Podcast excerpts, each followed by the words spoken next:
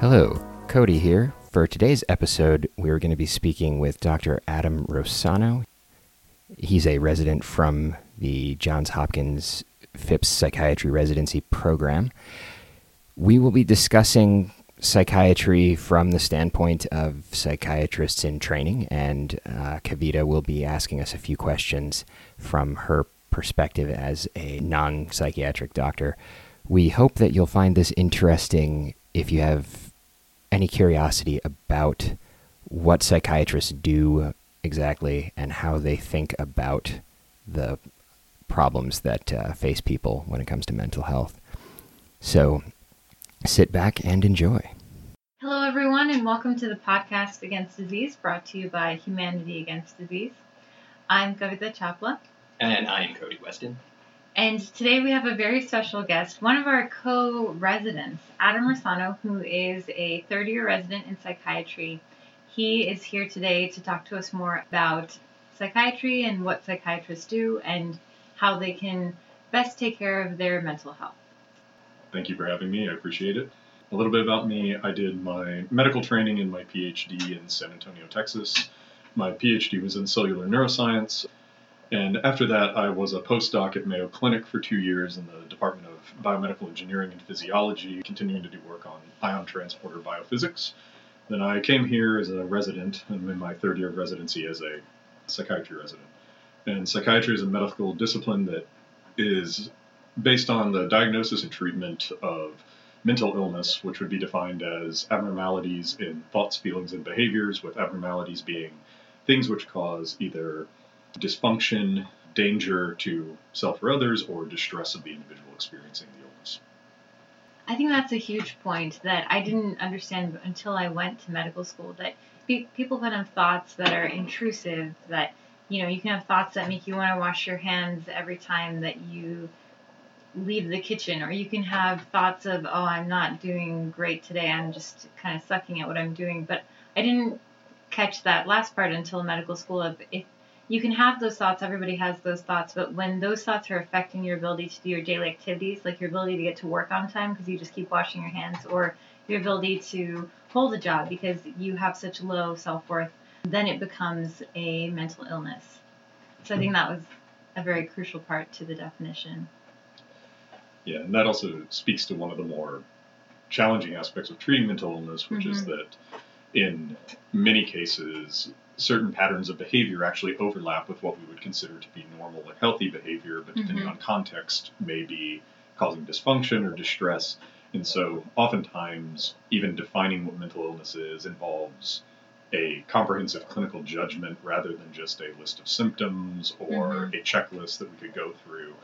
And that means there's always an inherent amount of interpretation in even defining what an illness is, mm-hmm. but it creates an additional layer of complexity because communicating that to somebody suffering from an illness is difficult, as their experience and their conception of what it is may actually be different than what we as physicians would characterize as the key components of their illness. That's a huge point, too, that you just brought up that when you have a mental illness, your perception of yourself or maybe your perception of what your reality is is maybe different than what someone else's, like a doctor or a friend, sees. Yeah, and certainly it may be that a mental illness actually impairs your ability to understand that. Uh, mm-hmm. Uh, your perception of reality is fundamentally altered. But it can be more subtle than that at times, too, where sometimes a person's own internal distress is generated by where they are in their life relative to their own assumptions. And their assumptions may be radically different than my assumptions of what healthy functioning would be or what the assumptions of another individual with a different background or different culture would be.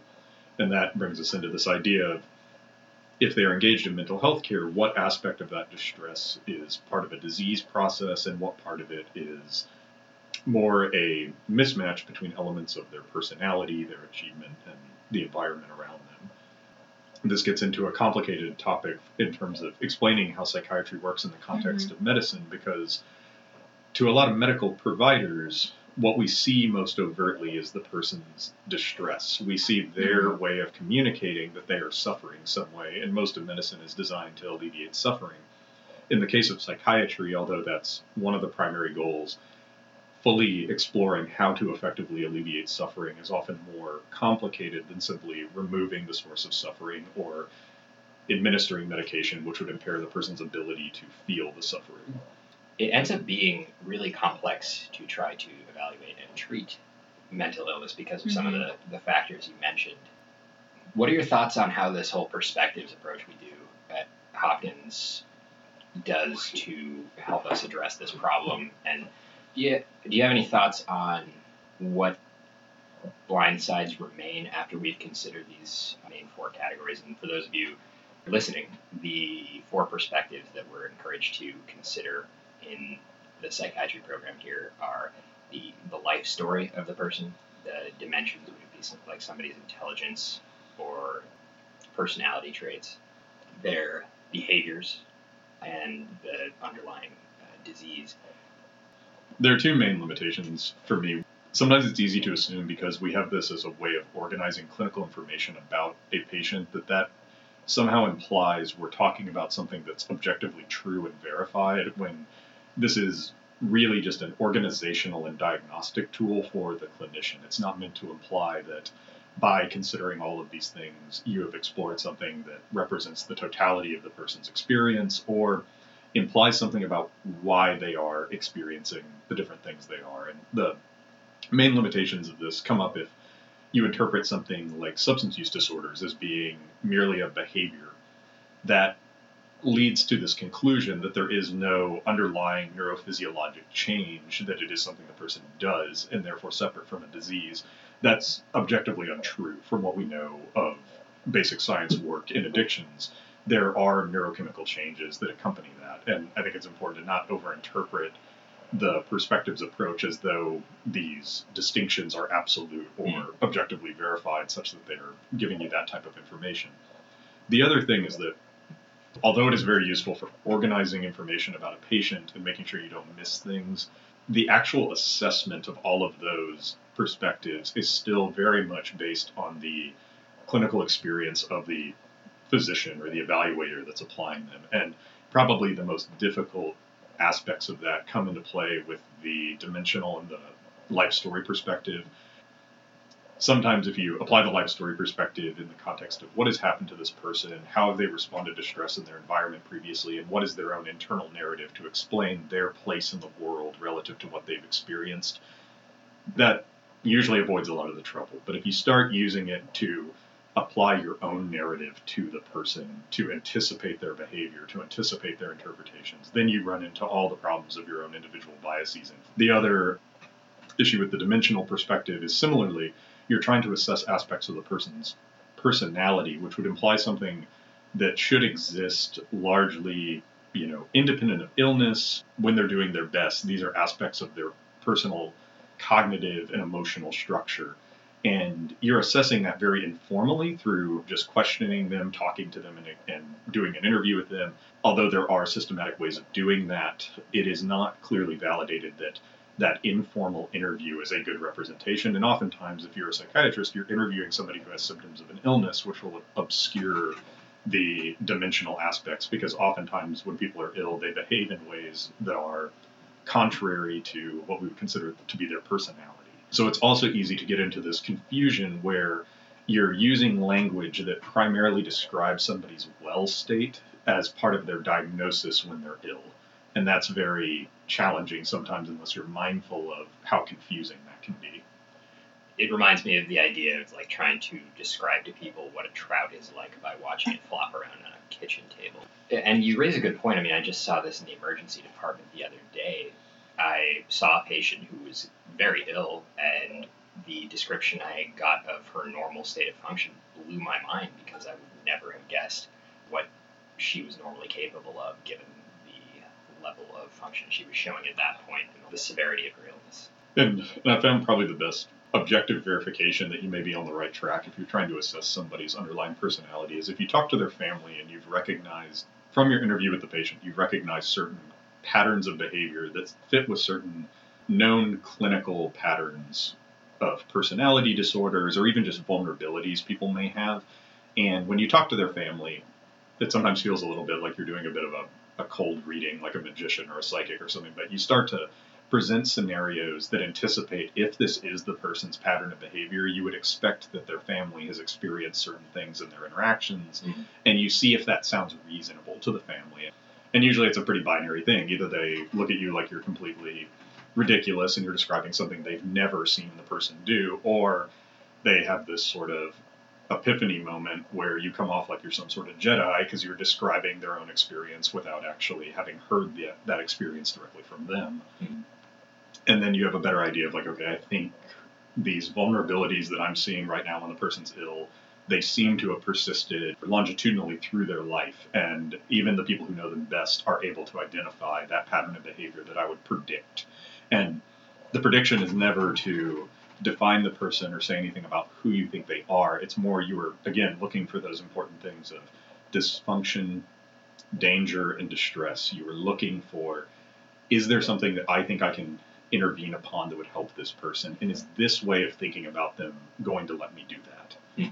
The most effective I find it is whenever you're trying to avoid overly pathologizing things because oftentimes, you know, people in very stressful situations can have erratic or even dangerous behavior. That does not necessarily mean they have a psychiatric illness, and it doesn't mean that recommending medication or anything like that is the first go to thing you need to do. Sometimes understanding the context in which that behavior has occurred actually gives you a better way of helping. You bring up an idea that these dimensional vulnerabilities and these personality traits can be such a huge part of the picture that can, can completely sculpt whether somebody is going to be essentially brought low and require hospitalization for some other scenario or whether they're going to be resilient and get through it.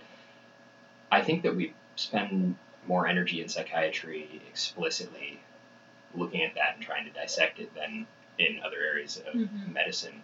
But what has always caused me some pause is there's still seems to be so little we can do about it.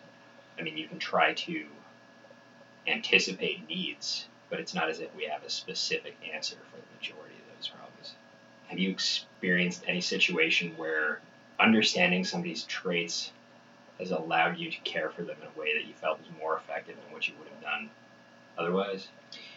It's not often the case that in an acute setting you're going to enact some sort of miraculous intervention at that scale that actually changes the person's trajectory, but it is helpful if you're explaining complex elements of care, you're trying to build a therapeutic alliance with somebody, and based on some of the personality vulnerabilities and strengths that you've identified kind of casually as you talk to them, you may have a better idea in your head of how to organize information that would be meaningful to them.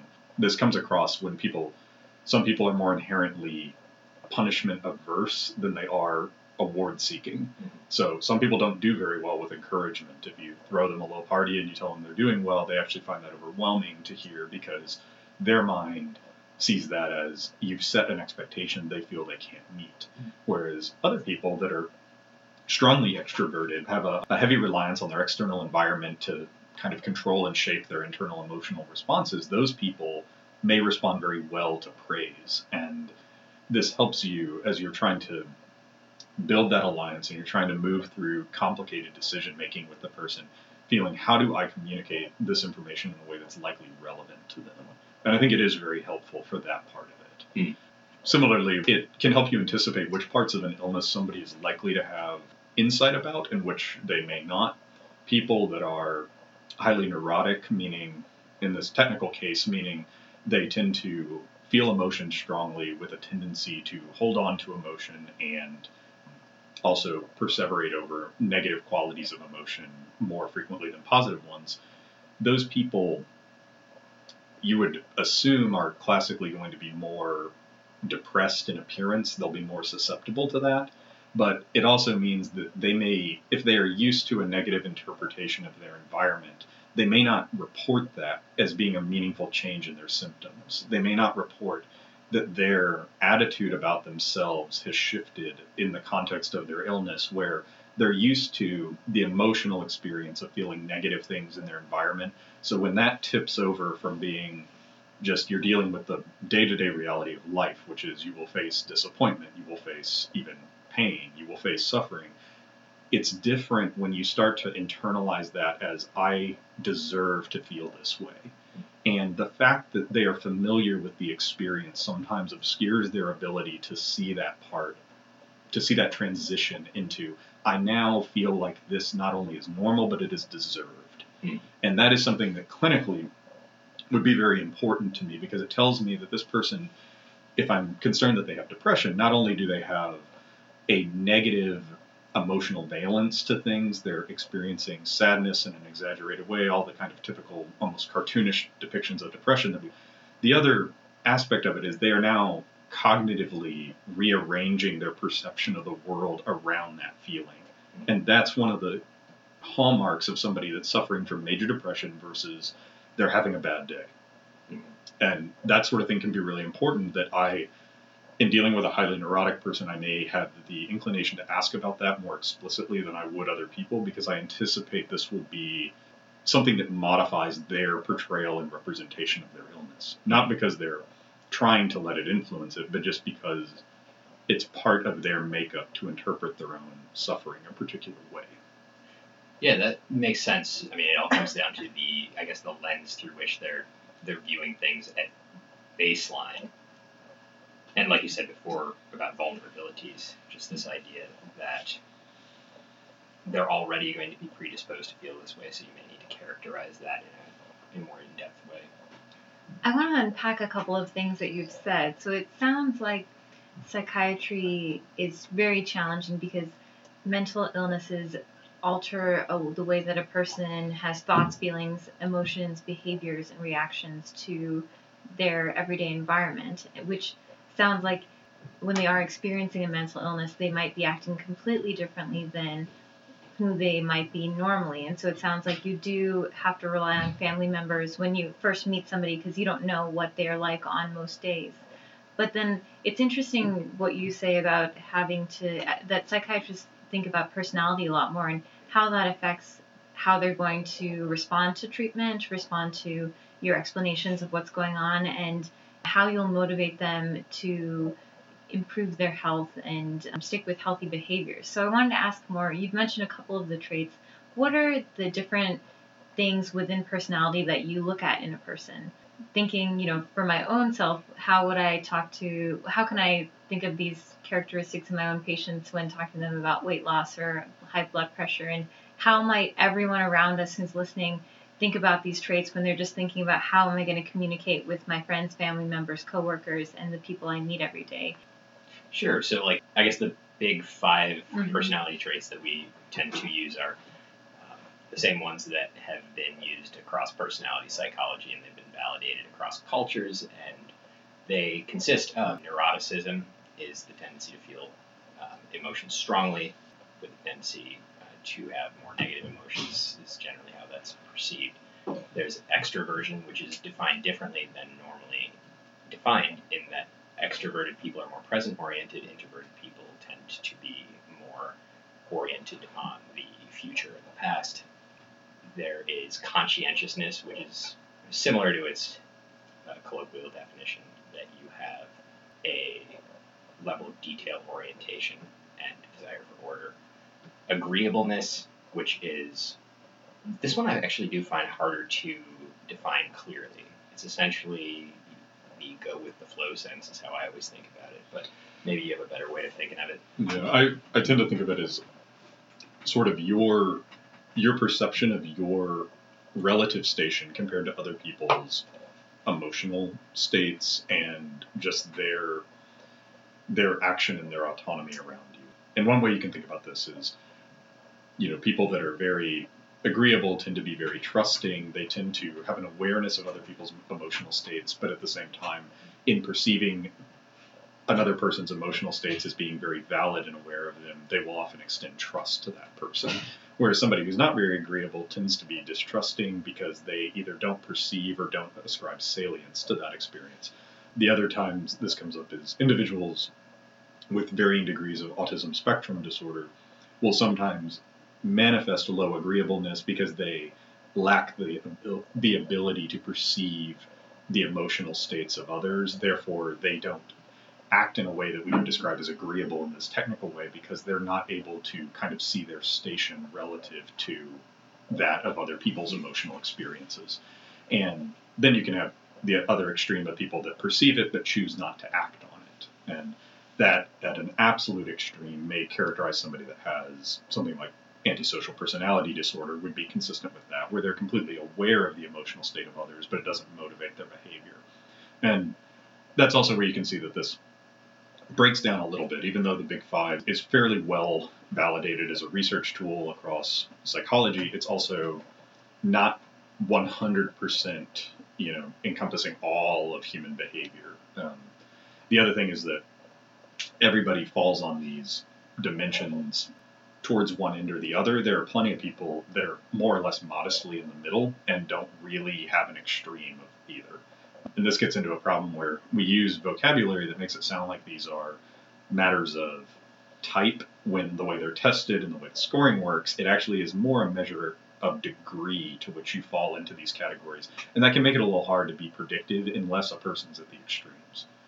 The fifth factor is um, Openness. openness, which is also a bit difficult to describe, but it's broadly openness to new experience and new ideas, and that plays into the ability also to abstract ideas, to consider ideas that are not your own, and kind of hold them and manipulate them. And you know, same thing with all of these dimensional characteristics. It's not that this is fundamentally a good thing if you are high on openness. If you are high on it, you probably have certain strengths. If you're low of it on it, you have others. The thing we sometimes encounter is that people that are high on openness are often more comfortable with lying and misrepresenting information because they see less of an objective restriction on what is permissible information or a permissible mode of thought. So they are usually comfortable with lying, um, which in a pathological sense that may play play into the way that they manifest illness. It may pl- also play into their dysfunction in some cases. The other classic way it gets discussed is people that are highly open often, you know, are kind of the people that will try anything once. So they may engage in risk-taking behavior, not necessarily as a pattern, but as a way of like experiencing their environment for the first time. to provide the counterpoint of the strengths of openness, I think the the major advantage if I have a patient sitting across from me that I'm that I suspect is extremely high openness, this same thing could play in in that if I propose something that they're not familiar with, for example, if you're trying to persuade a severely depressed person that ECT is right for them, somebody who's high on openness may be more interested in hearing the facts rather than forming a knee-jerk reaction. So that is one of the cases where high openness can be an advantage. And uh, conversely, if low, someone is very low on openness, they may be very interested in the traditional hierarchy of things in the traditional order. But if you are proposing an experimental treatment or something of that uh, nature, they would be far more resistant and, I guess, suspicious. So it sounds like these big five neuroticism, extroversion, conscientiousness, agreeableness, and openness. It sounds like having too much or too little of I, any of those can be pretty challenging. Um, that maybe it's better if people have kind of a moderate combination of all of these. But then how does this play into like if you guys first meet a person or if you're seeing somebody in your clinic for multiple visits how do you guys start to kind of figure these out? For the most part, it is something that comes out pretty organically, and I'll get a sense of who somebody is over time just through the way they're dealing with situations. If somebody's really an enigma, you can certainly send them for formal testing on these axes and get a more complete picture of their makeup in that sense. I tend not to work with it all that much unless, as Adam said, someone is on the extreme and I'm going to be trying to take that into account specifically. I think of it more of like a seed and soil issue where, yeah, if you want to be super versatile and can get thrown into any culture or any situation, you probably want to be dead center in most axes. In general, you're going to be resilient to a lot of things if you're uh, not too extreme, but conversely, there are extreme environments that would favor certain extreme personalities. High extroversion can be really useful if you're somebody who needs to be able to passionately re- react to the things around you. It helps you understand not only who somebody is, but then you can start to put together a picture of how well or not well they fit their environment and whether there are some environment changes that can uh, provide them with a healthier context. In the context in which you're interacting with patients, there's this perception that psychiatry is about talking to people, and oftentimes when we do inpatient consults, that's even the, what we're asked to do is the patient wants to talk to somebody, can you come talk to them? And that obscures that this is actually more structured than that makes it appear. So even though we may not ask specific questions to elicit these traits, the interaction you have with a patient inherently carries some structure to it. You're an authority figure presenting in an official capacity, usually with something that denotes you as a physician. The patient has either asked to speak to you or has displayed behavior that was concerning enough to other people to prompt this interaction to occur. So that gives you a lot of context for how to start to feel out these aspects of the person's personality because it's not it, it's not like you're just walking down the street and you say hi to them. And I've mentioned this to people in my personal life before. Like I don't walk around with a stethoscope and listen to the lungs of everybody I run to on the street. I also don't take personality inventories of everybody in my personal life that I just happen to talk to because that's not appropriate and it's also not really possible. Inherently, there's something about that therapeutic interaction and your relationship as a healthcare provider is part of what enables your ability to do this. And so you start to pick up on some of the traits much more easily than it would sound like because you're not doing this in a vacuum. The person's there talking to you for a reason. There's a structure to that interaction that brings out some of these traits. You get some people that, if they're highly extroverted, sometimes what that means is their language of communicating to the world, not only are they influenced by their external environment, they also require a demonstration in the external environment as a way of communicating to you. So you walk up, they recognize you're their physician immediately. They're effusive, they're wailing, they address you by your title. Like they they perceive that as an as an efficient mode of communicating with you, whereas an introverted person might be more quiet because their suffering is predominantly to them an internal experience and they may struggle to communicate with that with you but you see that in their body language immediately when you walk up to them. You don't really need people to tell you that part especially if it's so profound that it's now relevant to their treatment. And that gets into one of the issues with things like online personality testing. If you look up the five factor model you can find all sorts of like 30 question condensed versions of it. You can take little quizzes on the internet it's not just that like the 30 question version may not be accurate it's also that absent a clinical context this doesn't mean anything. It's not meant to define who the person is. It is a tool for a clinician in this context to help inform me as to how to help the person. It has very little to do with who they are individually. That makes sense and it also sounds like these qualities are very dynamic and changing in a person uh, over time and in different scenarios. I imagine a person in their normal personality versus a person who is experiencing major depression, they might score higher or lower on some of those uh, traits. Yeah, and that that's one reason that we rely a lot on other family members and collateral information to do this. As they are technically defined, these traits don't change. They are aspects of the person's kind of well personality. So they should be fairly static once they form in adolescence into early adulthood.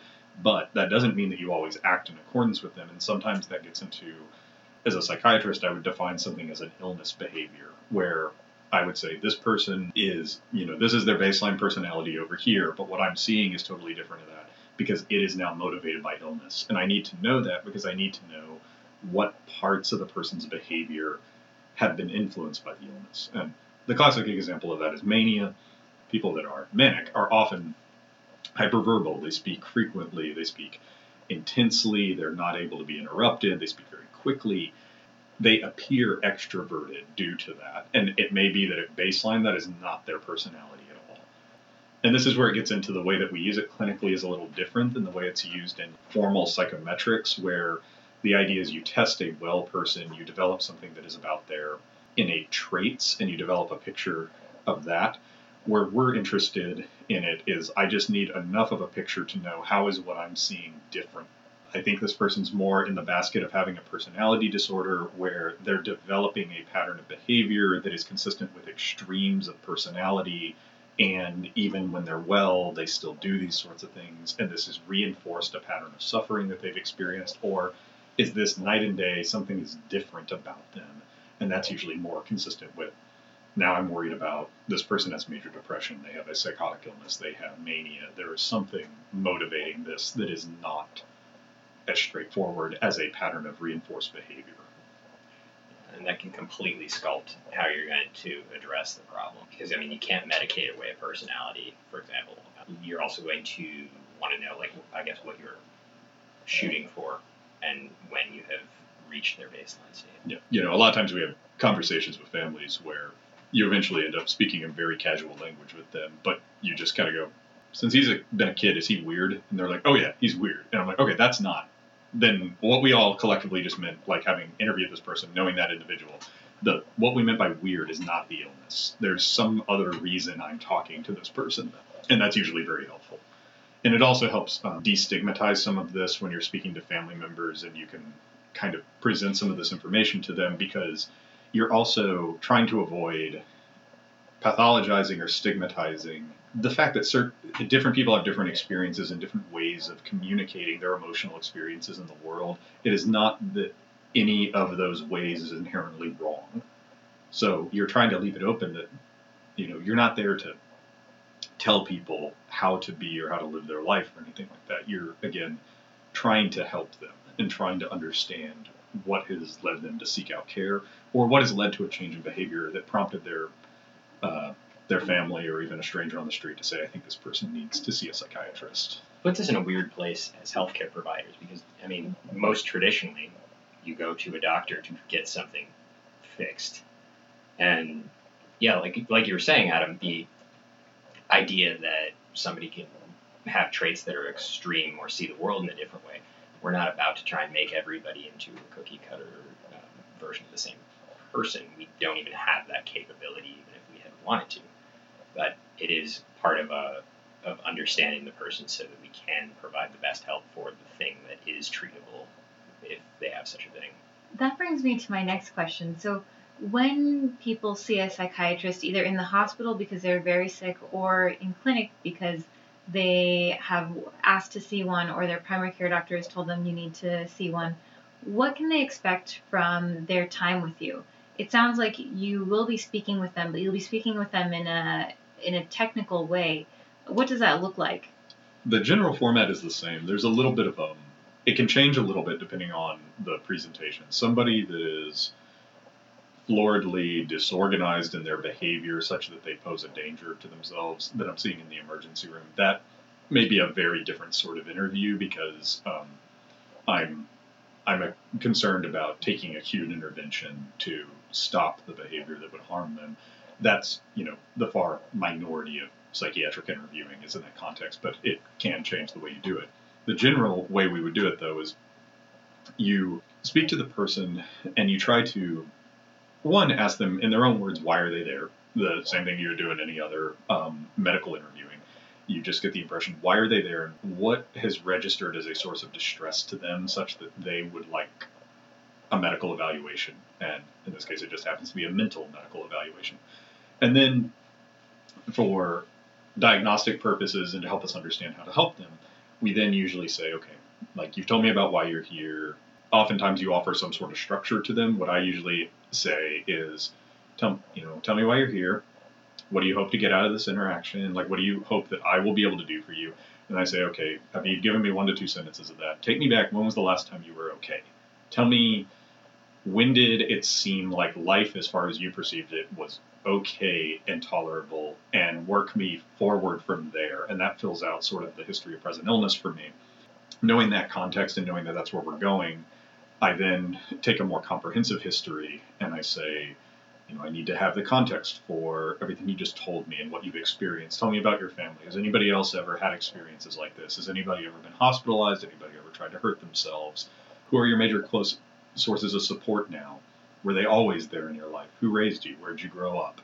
Where'd you grow up easily turns into where'd you go to school? Did you need special education? When did you graduate high school? How far did you go in college? How was school for you? Did you enjoy it? Did you not enjoy it? And you try to make it sound like a natural conversation at this point that kind of leads them through the narrative of their life. It does a couple of things. One, it's giving you a lot of clinical information. It lets them know what is the genetic load or risk of illness this person has based on the symptoms displayed by the rest of their family. Their educational attainment can give you some ideas of what was the stability of their upbringing, what were the expectations imposed on them.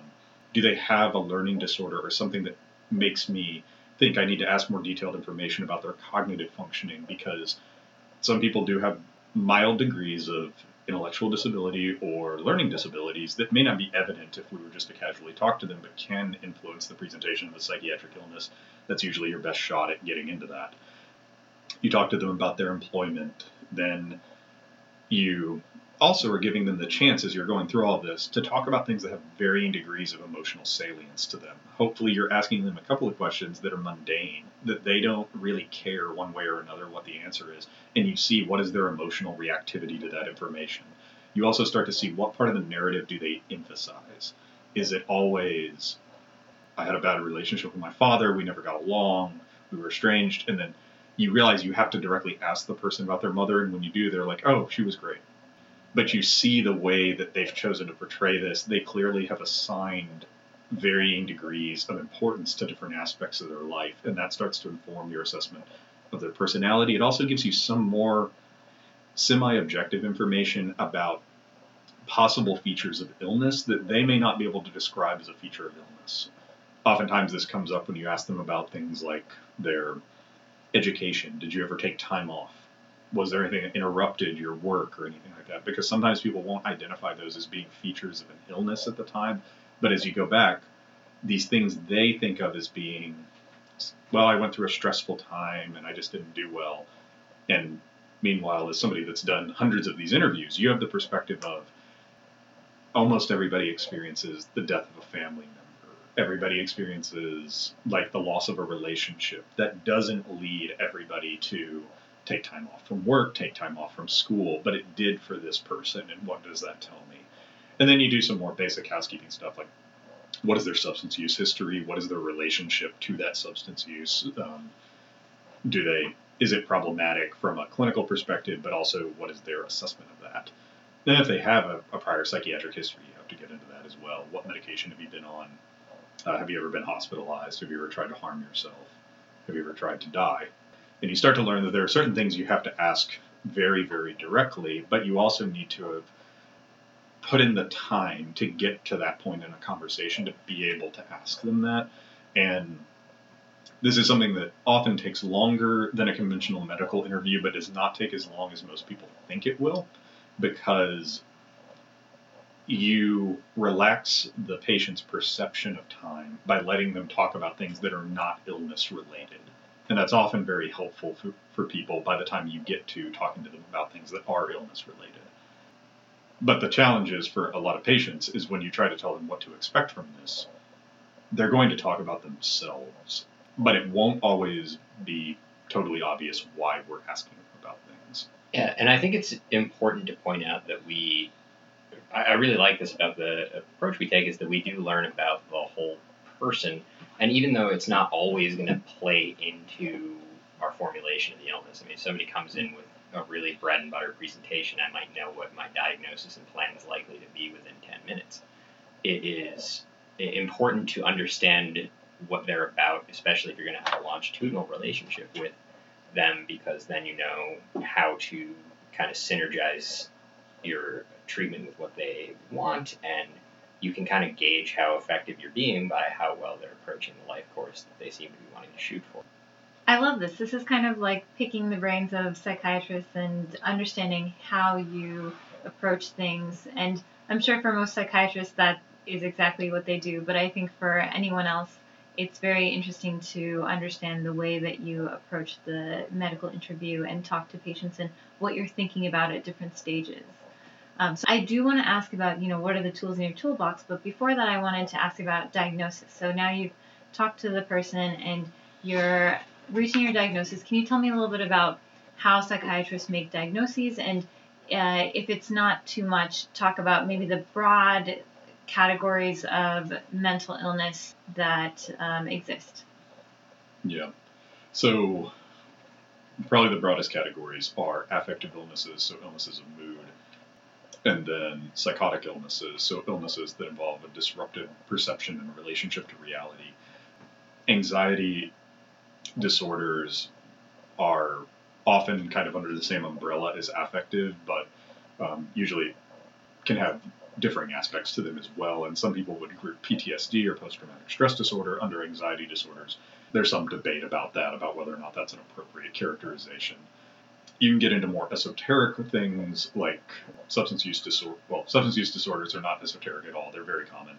Personality disorders, and then the more esoteric things are things like paraphilias um, that are less common in the population. So we oftentimes don't think about that particularly unless the patient has brought that up. But we will.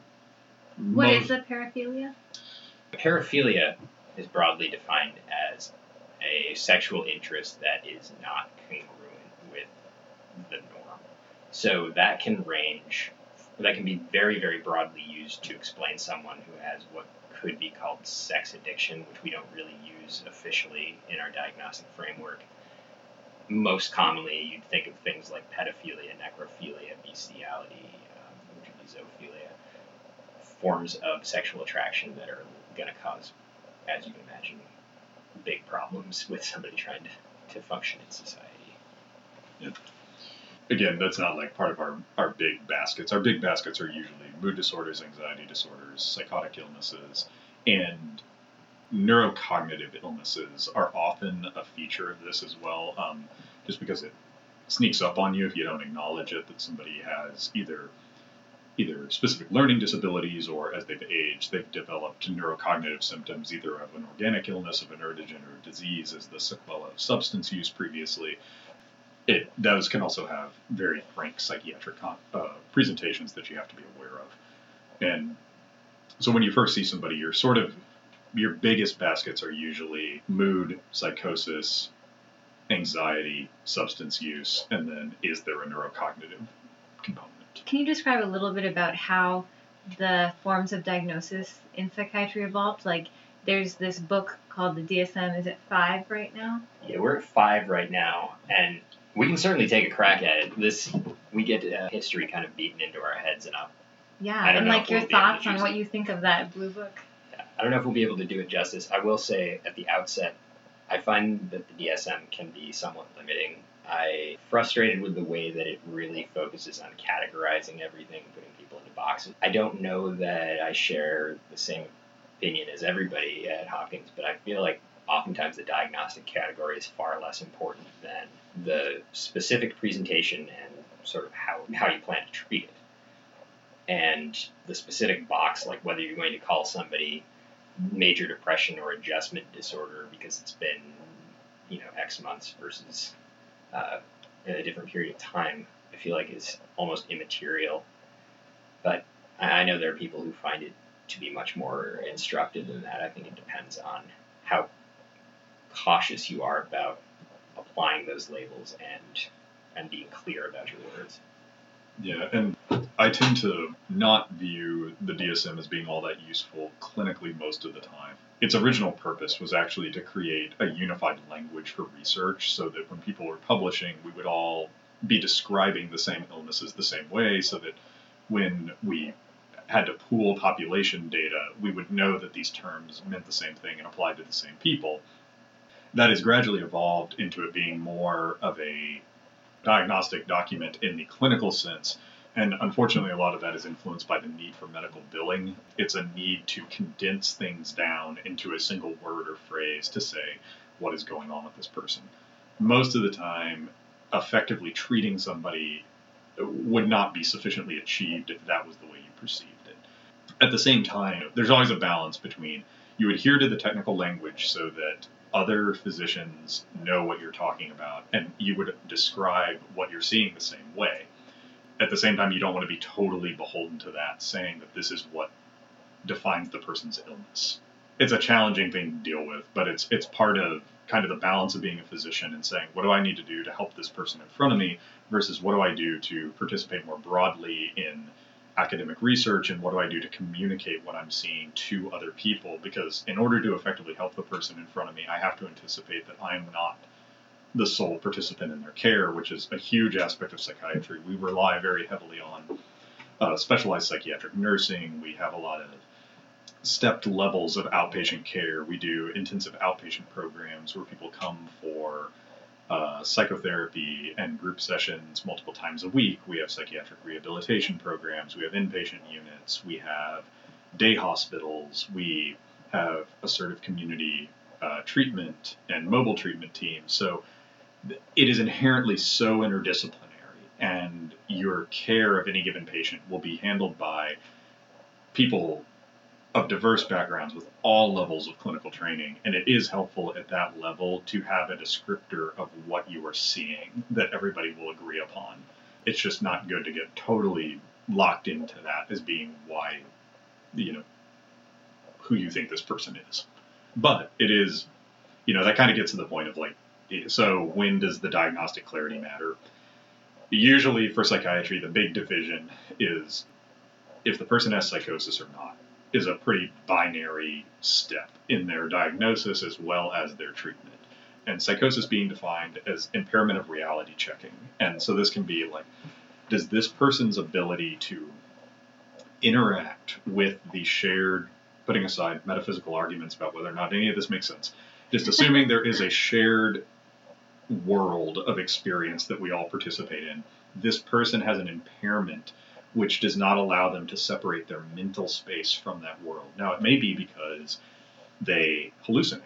They actually perceive things in a sensory way that are not derived from that world. It could be that they're delusional. They have schemes of belief which are not congruent with the world around them. And not only do they have those beliefs, those beliefs actually hold such such salience to them that it would impair their ability to interpret information that is contrary to it? Or are they what we would call formally thought disordered, which means their internal mental experience is so motivating to their behavior and their interaction with the world that they cannot reasonably participate in conversation, in basic functioning with the external world, because their thought is actually either jumbled or interpreting the world in a different way all of those can be aspects of psychosis. Um, the ones that everybody thinks about are delusions and hallucinations. Truthfully, those things, if you th- see them, yes, they're slam dunk things, they're really obvious. Formal thought disorder is actually more the diagnostic thing that I would use when somebody is psychotic because it's the thing that nobody knows how to fake. You don't see when somebody's withdrawing from alcohol, when somebody's on cocaine, when somebody's acutely intoxicated on heroin. Their their behavior and everything is so floridly and cartoonishly dysregulated that the words we use to think about formal thought disorders almost don't apply anymore.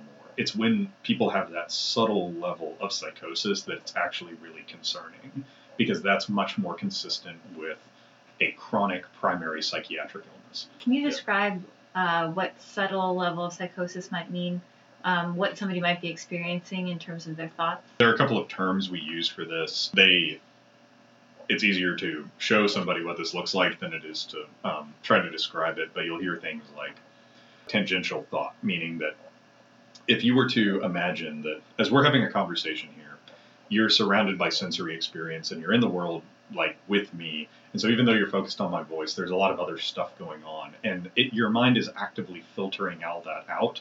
And so when you think of a response to me or a response to the environment in general, you can maintain a line of reason. And if I was allowing you to speak right now, or I was speaking as I'm doing right now, in my head, even though I'm not totally conscious of this, there's always multiple paths I could take to what I want to say next. But my mind generally is working well enough where I can string together a coherent statement and you understand the relationship between what I said now and what I'll say a minute from now, even though there are almost infinite possibilities of what I could say.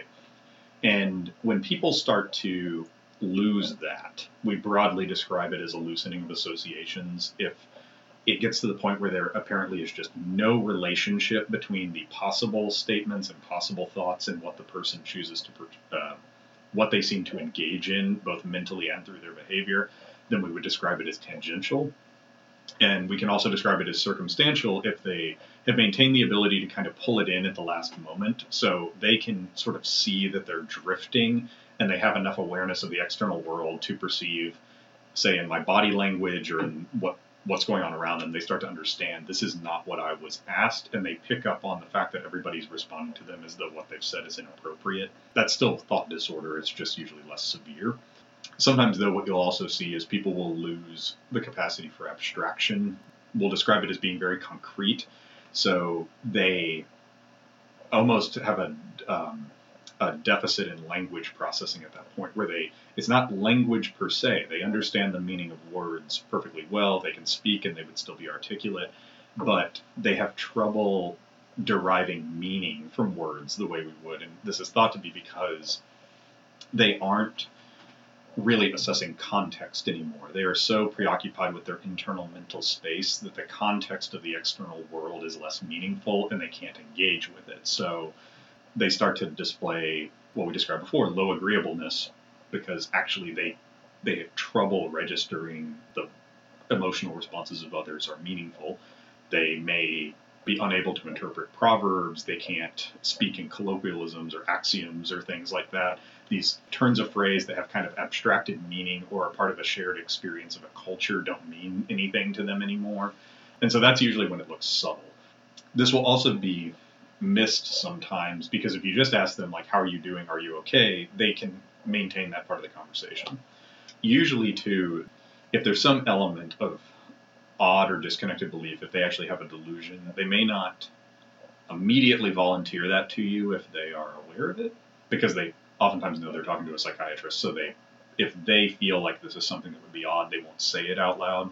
But as a quality of the delusions delusions are things about things people care about nobody has a delusion about you know there's like a family of mice that live in my wall and they mind their own business. It's there's a family of mice that live in my wall and they steal my socks every night and they talk to me and they're plotting against me. There's something there's some connection to the delusion that is meaningful to them so they will tell you about it eventually. Or if you ask them about it they won't be able to resist talking about it. And so that's when you see it in a more subtle way I just bring that up because sometimes even even the things that you would think of as being very dramatic will appear subtle when you actually speak to somebody suffering with it. Delusional disorder can be really striking this way, where somebody is very functional except for one specific delusion. And it's almost like talking to, I guess, a really dedicated conspiracy theorist, where they will be able to engage just as you would expect in every way except on this one topic where they are utterly convinced that whatever situation these mice are living in the walls and you will never dissuade them of that even if they're well they might not ever really come to terms with the fact that that was not true. They will kind of work around it and say like oh yeah that's not happening anymore. And usually that's an aspect of it where even though we characterize delusional disorder as being a psychiatric illness in which you have an isolated delusion, it's not truly isolated ever. There's an element of thought disorder surrounding the delusion because the delusion is fundamentally an element of thought disorder. So a lot of times you will get vague statements concerning the delusion. People will say like, "Yeah, I don't worry about that anymore." And it's like, "Well, the mice still there?" And they'll they'll be like, "I don't know, maybe they moved." And then you're like, "Well, I mean, did you see them leave? And they'll just kind of avoid talking about it, and you can tell they just can't, they cannot process this as well as if it was something that was truly part of shared experience, where we could all look at the same thing, use the same language, and describe it that way. There is an element of disorganization around it, and that's usually what we're looking for more than the actual content of the delusion itself. That often trips up a lot of medical students and people like that because they think, how do you ask about delusions? Because people can have delusions about anything. There's no way there's some classic ones. You know, people believe they're being followed, being surveyed. They believe that somebody's going to harm them. All this type of stuff. At the same time, you can't ask everything. The truth is, when people suffer from delusions, it influences aspects of their thought other than just that. So you can pick up on the subtlety of it, and usually that kind of leads you down the path of working out what the content is. There's also a selection bias like you were saying near the beginning of the conversation about impaired functionality. Hmm. I mean, if somebody has a delusion but they're getting by just fine, they're not going to be sitting in front of you in the emergency room or in the hospital. So that alone can give you some clue as to whether this is going to be relevant. It is unlikely that you're just going to stumble upon somebody with a severe delusional disorder with nothing else wrong. So I think that can really inform how deeply you want to dive into it. And you can have odd beliefs without them being delusion. There's a gradient. Your your ability to entertain abstract uh, notions of could this possibly not be true? Can you manipulate that information in a meaningful way? All these things, you you can believe totally ridiculous stuff and not have a delusion. Right. And the definition we keep being told about delusions is that they have to be fixed, false, and idiosyncratic. So you, if you cannot challenge the belief, if it is demonstrably not true, and if there's nobody else who believes the same thing. So that's where it gets a little weird with things like flat earthers, where it's a very bizarre belief, but a number of people believe it, so it's kind of out the window as a, as a true delusion. Yeah, and you can sometimes argue that um, people that are prone to that may actually be people with extremely high openness and agreeableness, where they're just prone to be so trusting and accepting of other things that they will they will adopt seemingly outlandish beliefs, but they usually cognitively don't have the same structure as a delusion. They are motivated by external experience. They can usually manipulate, at least in like an abstract way, in a basically abstract way. What would it be like if this wasn't true? You had asked originally, like, what was the kind of big baskets of these things. The reason we care about that is that elements of psychosis, particularly hallucinations, exist in acute states. The reason I care about the psychosis is not only is it that psychosis itself is dangerous, is that psychosis is often an element of acute intoxication or delirium. Um, or withdrawal, which can be medically significant. And whenever we see somebody that has a profound change in behavior or thought structure, that's actually probably the most urgently dangerous thing they could be experiencing is in fact they're in withdrawal or they're intoxicated and if you get some evidence for that, that sort of makes the rest of the exam a wash because that's what you need to worry about is that they could either one, it's just going to be a matter of time and they have to kind of detox themselves and come down off of whatever they're on, or they're in withdrawal and that's only going to get worse and you need to treat it. But once you've kind of passed that checkpoint and you feel more comfortable with it, then you're looking at usually affective disorders. And so you're looking at elements of depression, mania, and then maybe under the same umbrella, but not quite anxiety. Usually, what you're looking for is the typical depressive symptoms. Has the person had changes in the in their sleep and what they're eating? Are they able to display emotion the same way that people without depression would be able to? What is their speech like? What is their thought organization like? Do are there any particular themes? And that also usually leads up. Sometimes you don't leave with lead with this, but in your mind, what you're worried about in an emergency room is does the person have a form of depression which represents an acute harm to themselves? It's extremely rare, often not really what will happen because you're seeing the person in a therapeutic environment. Part of the intervention to prevent that has already occurred at that time because they're there with you, they're being observed, but you're still worried about it because that may change your mind about treatment later. What you do is you look for, you just look at what's in front of you at that time and you say, is this person suffering from depression? That's where you get into the perspectives. You need to know the context of what they're going through. You need to know what are they experiencing in their life recently? Is this in response to anything or is it out of the blue? Chronicity is a huge part of psychiatry. How long has this been going on? Have you ever felt anything like it before? Where does this rate between the worst it's been and your average day? And usually, if you're asking these questions, you're more in the realm of anxiety or depression. If somebody's manic, that is not a subtle thing. They are manic, and you will see it. They will talk fast. They will easily engage with you. In fact, they almost can't disengage from you socially. They are so attuned to their external environment that you will become immediately salient to them. They will keep talking to you. It's not a subtle thing at that point. So, usually, that's kind of your across the room diagnosis. So by the time you've gotten through, you've thought about psychosis, you've thought about intoxication, now you're at the realm of do they have a mood disorder? And then there's this whole idea of, you know, is the mood disorder independent of anxiety? Can you have anxiety independent of depression? In many people, you can. You know, you think about are they related? Does it change treatment? In the short term, it often does not. So it may not motivate that and you just kind of work from there. There are a couple of special situations, and these usually happen as a matter of clinical concern. Just when you walk up to the person, you see things. Even though we talk a lot about possibility of self harm and risk assessments regarding self harm or suicide, the most lethal psychiatric disorders are eating disorders.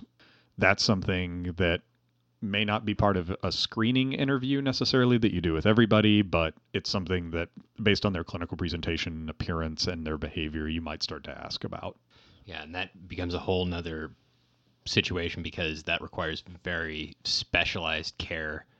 I know we have a specialized unit at Hopkins, uh, like we talked about with Dr. Redgrave. That's not something you're going to commonly see. The problem is that when you do see it, it's not something that responds to most of the standard tools in our toolbox either. Yeah. And a lot of this also varies with the degree to which the person you're interviewing can communicate with you. If it's in an outpatient office and they've chosen to come here and they can tell you what's wrong, that's very different. It's a little different if you're in the emergency room and what you're always worried about in the emergency room is the person that you're told is anxious and you go and you see them and by anxious they meant terrified sitting in the corner and not speaking to anybody and you're like well they're profoundly psychotic. They're not anxious. Thank you for providing that overview of how you approach getting to the diagnosis all right, we're going to leave that off there. We wanted to break this one into two parts so that it was a little easier to digest. So please stay tuned next week for our continued discussion with Dr. Rossano. As always, if you learn something interesting or have something you'd like to discuss, please seek us out on Twitter or Facebook, or you can reach us directly at againstdisease at gmail.com. Thanks for listening, and we hope you'll join us again soon.